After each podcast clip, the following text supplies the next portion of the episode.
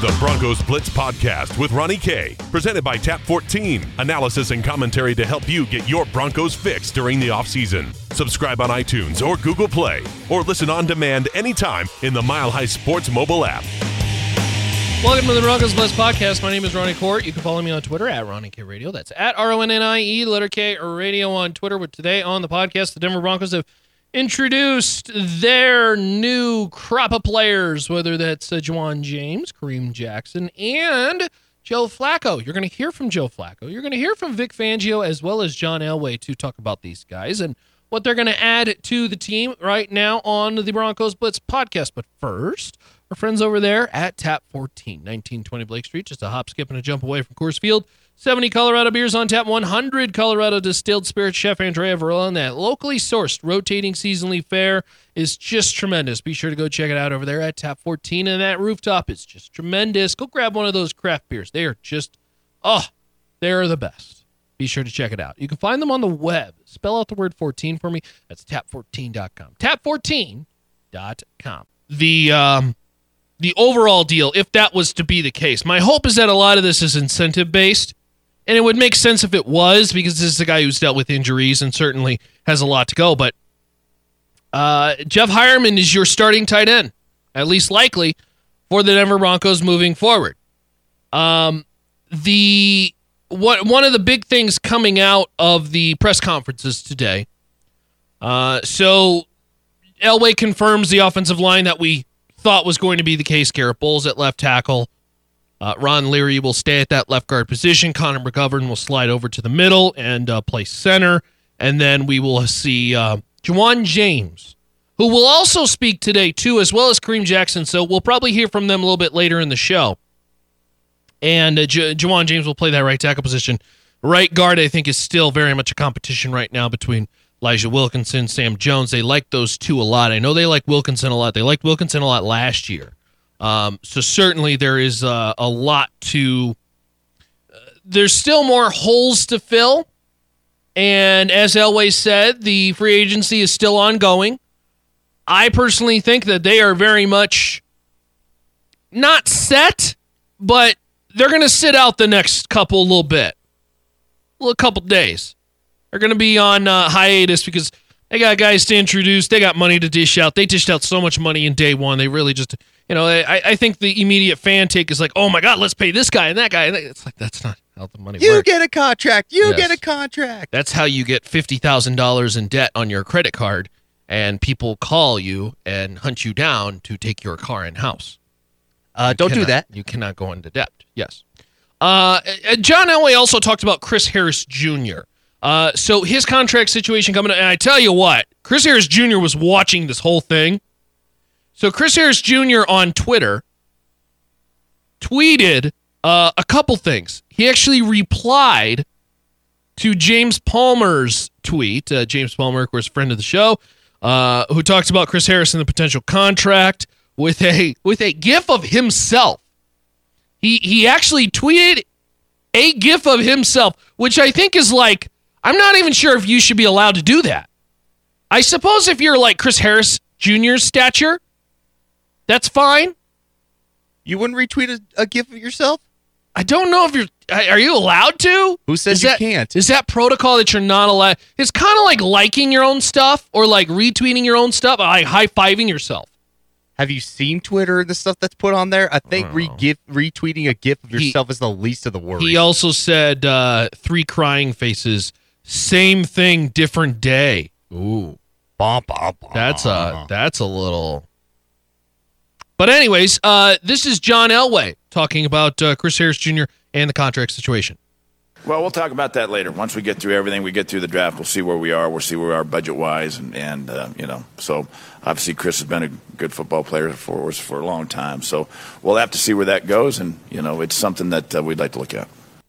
So obviously, Chris Harris Jr. has now company inside the uh, the cornerback room as well too, because Kareem Jackson now joins the team as well too. And Vic Fangio talked about Kareem Jackson because, of course, the the conversation right now is what is Denver going to do with Kareem Jackson? Is it going to be inside, outside, uh, maybe potentially some safety? And uh, Vic Fangio gave us a little bit of clarification as far as what they're going to be doing with Kareem Jackson.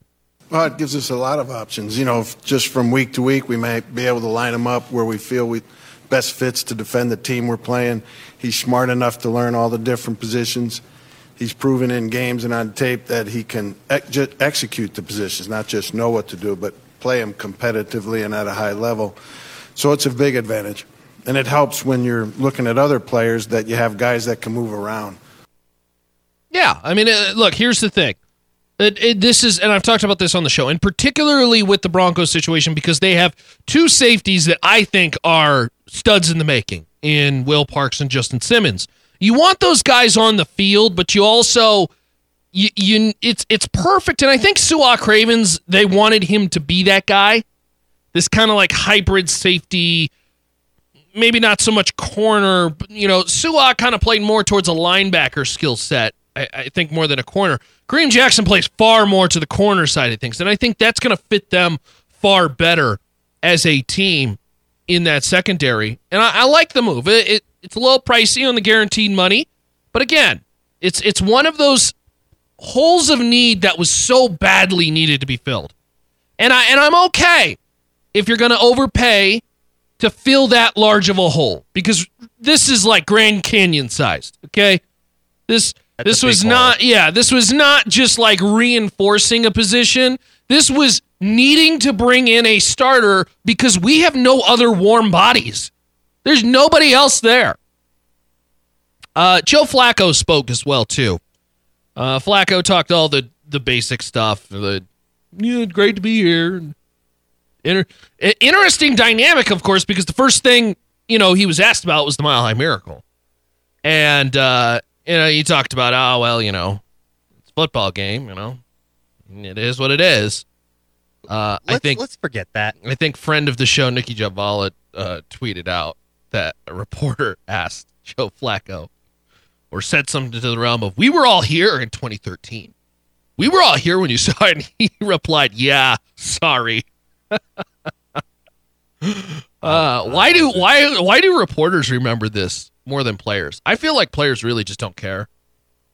They care, but they don't care. I think because all right, uh, Well, clearly nobody else is here from 2013 outside of Chris Harris. Is it Chris Harris Jr. is maybe the only Von Miller. Von Miller. There aren't very many players from that team. But reporters, man, they're offended by everything. Or they got to bring something up. Uh, so Flacco talked about a multitude of things from meeting his new teammates to the offense with Rich Scangarello. Talked about uh, how when he got in, he had a car ride with with uh, Kareem Jackson as well as Ja'Wuan James, and how you know they're they're building. He he talked about how it's probably going to be awkward for the first week getting to know everybody. Uh, and I think this is one of those kind of interesting dynamics because Flacco's never done this before.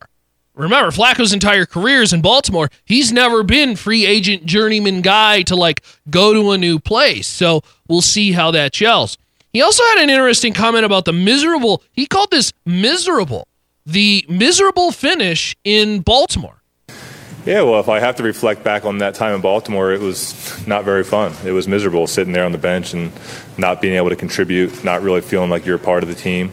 Um, you know, but if that's what it takes to be in this situation right now and be as excited about it as I am and my family is, um, then that's what it takes. And I really am excited. I got the call, I think it was a Wednesday morning. I hadn't heard anything about what might happen to me. You know, I figured obviously that I was going to be traded at some point, but you know, you start to get anxious and start to want to know what lies ahead. And I hadn't heard anything. And then all of a sudden, me and my wife are in the car, and I got a call from the Baltimore facility. And I was like, I don't know if I want to answer that because I want to at least know what I'm getting into when I answer this call. So I didn't. I figured they'd leave a message. And two seconds later, I got a call from Eric DeCosta. And I quickly realized that, like, within the first 10 seconds of the conversation, he was about to tell me where I was going. And when he did, when he finally said Denver Broncos, I mean, me and my wife looked at each other as I was driving and just had big smiles on our faces. And uh, I like how he was like, Oh yeah, I didn't know where I was going until Wednesday. I had no idea. like these players read this stuff and social media and everything like that. Uh, but gosh, these these NFL rules, they're so. Bro- he had one more comment, um, and it was talking about winning football games. And um, I, this is what you should say, I I guess. But uh, it was nice to kind of hear this. Winning football games. Listen, I've been in the league long enough that to, to know success is nothing but winning football games. I don't care if you're a young team, if you think you're rebuilding, you know, you go win six, seven, eight games, that's not success. I don't care, you know, like I said, I don't care what the expectations were from people. At some point, everybody's real expectations are to go win games and be in the playoffs. And then from there, see what happens and go win a Super Bowl. And, you know, that's what everybody's trying to do. And that's what I'm trying to do the rest of my career is win the Super Bowl. It's what you're supposed to say, but it's nice that he has that understanding that that is the reality. And look, it's amplified here. The expectations here, I, I've always said the expectations here are almost just a little too high for their own good. Uh, but high expectations are never a bad thing, too, because it pushes you to be better, puts more pressure on the team to always put out a winner. Uh, look, Flacco's not the future. Certainly is a guy that uh, uh, I think a solid bridge. He's certainly better than Case Keenum. But if you think this guy is going to be taking them deep into the postseason, I have some air to sell you. This news just broke over the last uh, little bit. Jeff Heuerman, a new deal with the Denver Broncos, two years, $9 million. And I'm seeing a lot of individuals tweet me in regards to the deal and how they dislike it. They do not like this deal at all, saying he is overpaid. And I don't understand why they'd even come to this idea. Uh, here's the thing I, I think you have to ask yourself where does Jeff Heuerman rank as far as tight ends in the league? So, to, to answer this question, Logan, I'm going to turn to you. Okay. Logan, uh, when it comes to Jeff Heuerman in the league, off the top of your head, where do you think he kind of slots as far as 32 starting tight ends?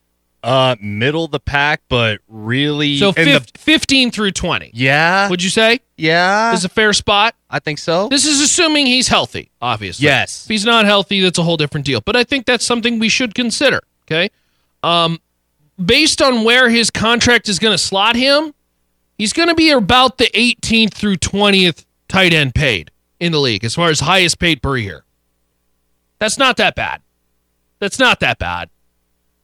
And it's like it's it's kind of it's the going rate where he's at. Now, if you want to talk about maybe a tight end like Jesse James, who got a deal that was far higher in overall total, but about 2 million more per year, and how well you could have had him instead. Okay, maybe that's a discussion we could have, but just to say that Jeff Heuerman was overpaid at 2 years 9 million, it's really where the market dictates. Because I think there is potential with Jeff Heuerman. Now, sure, the injury is a deal. It, it has to be considered. But who else are you going to pay for that tight end? We all knew Jeff Heuerman was coming back. He was coming back on a cheap deal that was somewhere around 18, 20, 22 highest paid tight end in the league. That's fine. Fine. And quite frankly, I think Jeff Heuerman can outplay that contract, assuming he stays healthy. Because if he does, I think he's actually a quality tight end weapon. We saw him kind of emerge last year with Brock Osweiler a little bit, or uh, not not uh, Osweiler the year before, uh, when he actually got playing time. But of course, injuries becoming a problem. A little bit more effective, and then injuries. So look, this is this is one of those situations where Denver was going to ride with their tight ends that they have because I think they do have a quality crop between I loved Troy Fumagalli in college. I was a big fan of Jake Butt in college. The problem is they're all they're all hurt. But you do have kind of this widespread tight end base that how do you justify paying Jesse James or going out and spending a draft pick for a tight end? You have much more bigger holes. Okay. And I think if you're the Broncos, I think you're hoping maybe Joe Flacco kind of, you know, a, a, rel- he has relied on tight ends in the past, and this is something maybe that that uh, you know the young tight ends with a veteran quarterback can start to thrive a little bit more. Can kind of be that safety valve for Joe Flacco, and you you don't want to dip any resources into it because you kind of already have some guys. I think this is the year where you really do figure out because you can't go another year of non-healthy play with Jake Butt. You can't go another year uh, unhealthy with Jeff Heuerman. This this next coming year is essentially going to be it. If they uh, if they for whatever the reason why can't get the act together, now you're looking at okay, we're probably looking at rebuilding that position, whether it be through the draft, whether it be through I don't know, maybe in free agency next year. But it's not like they were going to pay anybody big time money. And you don't want to dip a resource into it because you got bigger holes somewhere else. So I'm fine with this deal. Two years, nine million, fine. Okay. My hope is that it's very incentive based. Because if it's incentive based, well, then it benefits the, the Broncos. Because if he does become what we think, then he, yes, he deserves all of that nine million. But if he if he doesn't, he doesn't get that kind of big time money. So 303 831 1340. That is the hotline. That is the text line. Uh, what'd you think of Fangio's comments as well as John Elway? Uh, Fangio talked a little bit about uh, Rich Scangarello as well too, and how you know instilling that offense and and working now together with uh, kind of this little tri-headed monster per se of Elway, Scangarello, Fangio. Everything's been good. Very much said all the things that we all thought they were going to say. Uh, Elway did say that they are not done with free agency, that still ongoing. I think they're probably going to sit out a majority of the next couple days because they just don't got the money.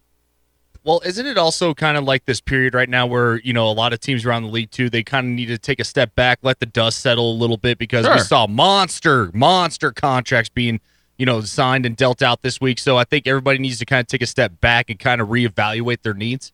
Well, I and I think there are certain teams, hint hint, New England, who they- they're never involved in day one, two, three of free agent because they know they're I'm not going to overpay for a free agent. This is their style. This is the way they go about it. And I, I believe it was after day two, uh, ESPN threw a graphic up of, of all the teams and all the signees, and the only team that didn't sign anybody was New England. They they were the one team that had yet to sign. Now they are starting to kind of get involved because now they can see, okay, I like this veteran, I like this veteran, I like this guy, and we're going to get them at a cheap price because we're not bidding against anybody else. That's the big thing here. Is those day one guys, those Landon Collins, those Ja'Wuan James, you are bidding against three other teams for that guy's services, and just like an auction, the price just goes up and up and up. Joe Flacco introduced uh, said all the right things. We're gonna play a little bit of uh, Flacco's press conference here, and uh, nothing, nothing he said really stood out outside of maybe a couple things, a couple things he tagged on. Uh, we, I think, us here in the media, we we we look for certain words, tones, because we can hear the the the differences, and I think other people can hear the differences too. And the first thing I thought of when Vic Fangio, uh, Joe Flacco walked up to the podium, podium was comfort. Like they just walked up there and it's like, yeah, we we got these guys. What do you think of them? And that is so different. And look, I'm sorry to reopen this wound, but that is so different from the Vic Fangio or uh, a Vance Joseph era. Vance Joseph era was so uncomfortable and just out of place and awkward and just blah. So many good practices. Vic Fangio was just like, yeah, yeah, we got Kareem. He's he's gonna be a good ball player for us. Flacco, you guys know how important the quarterback position is. We got a veteran. He's won a Super Bowl. Sound good? Can I go home? That's, that's Vic Fangio. Vic Fangio doesn't tell us about the birth. He just shows us the baby, doesn't he? I'm a big fan of his. I like the I I kind of like this just answer the question, move on, be done with it, you know? It's just low key, chill, show up in sweatpants. I don't need I don't need suit tie guy. I just want low key, chill guy. You know, I'm fine with that.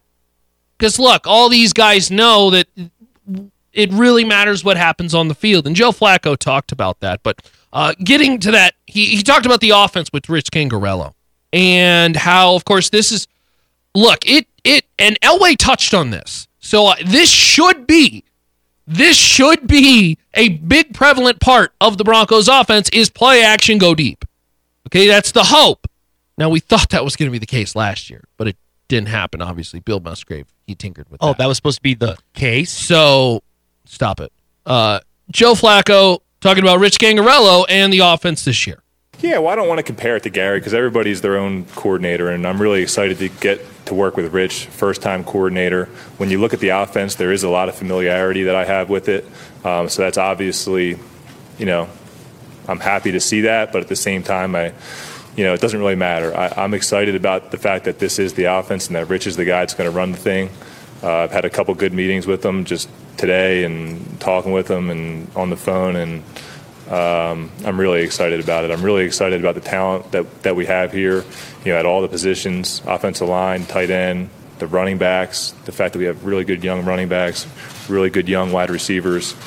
Um, you know, it's going to be a lot of fun. He obviously has a lot of weapons around him.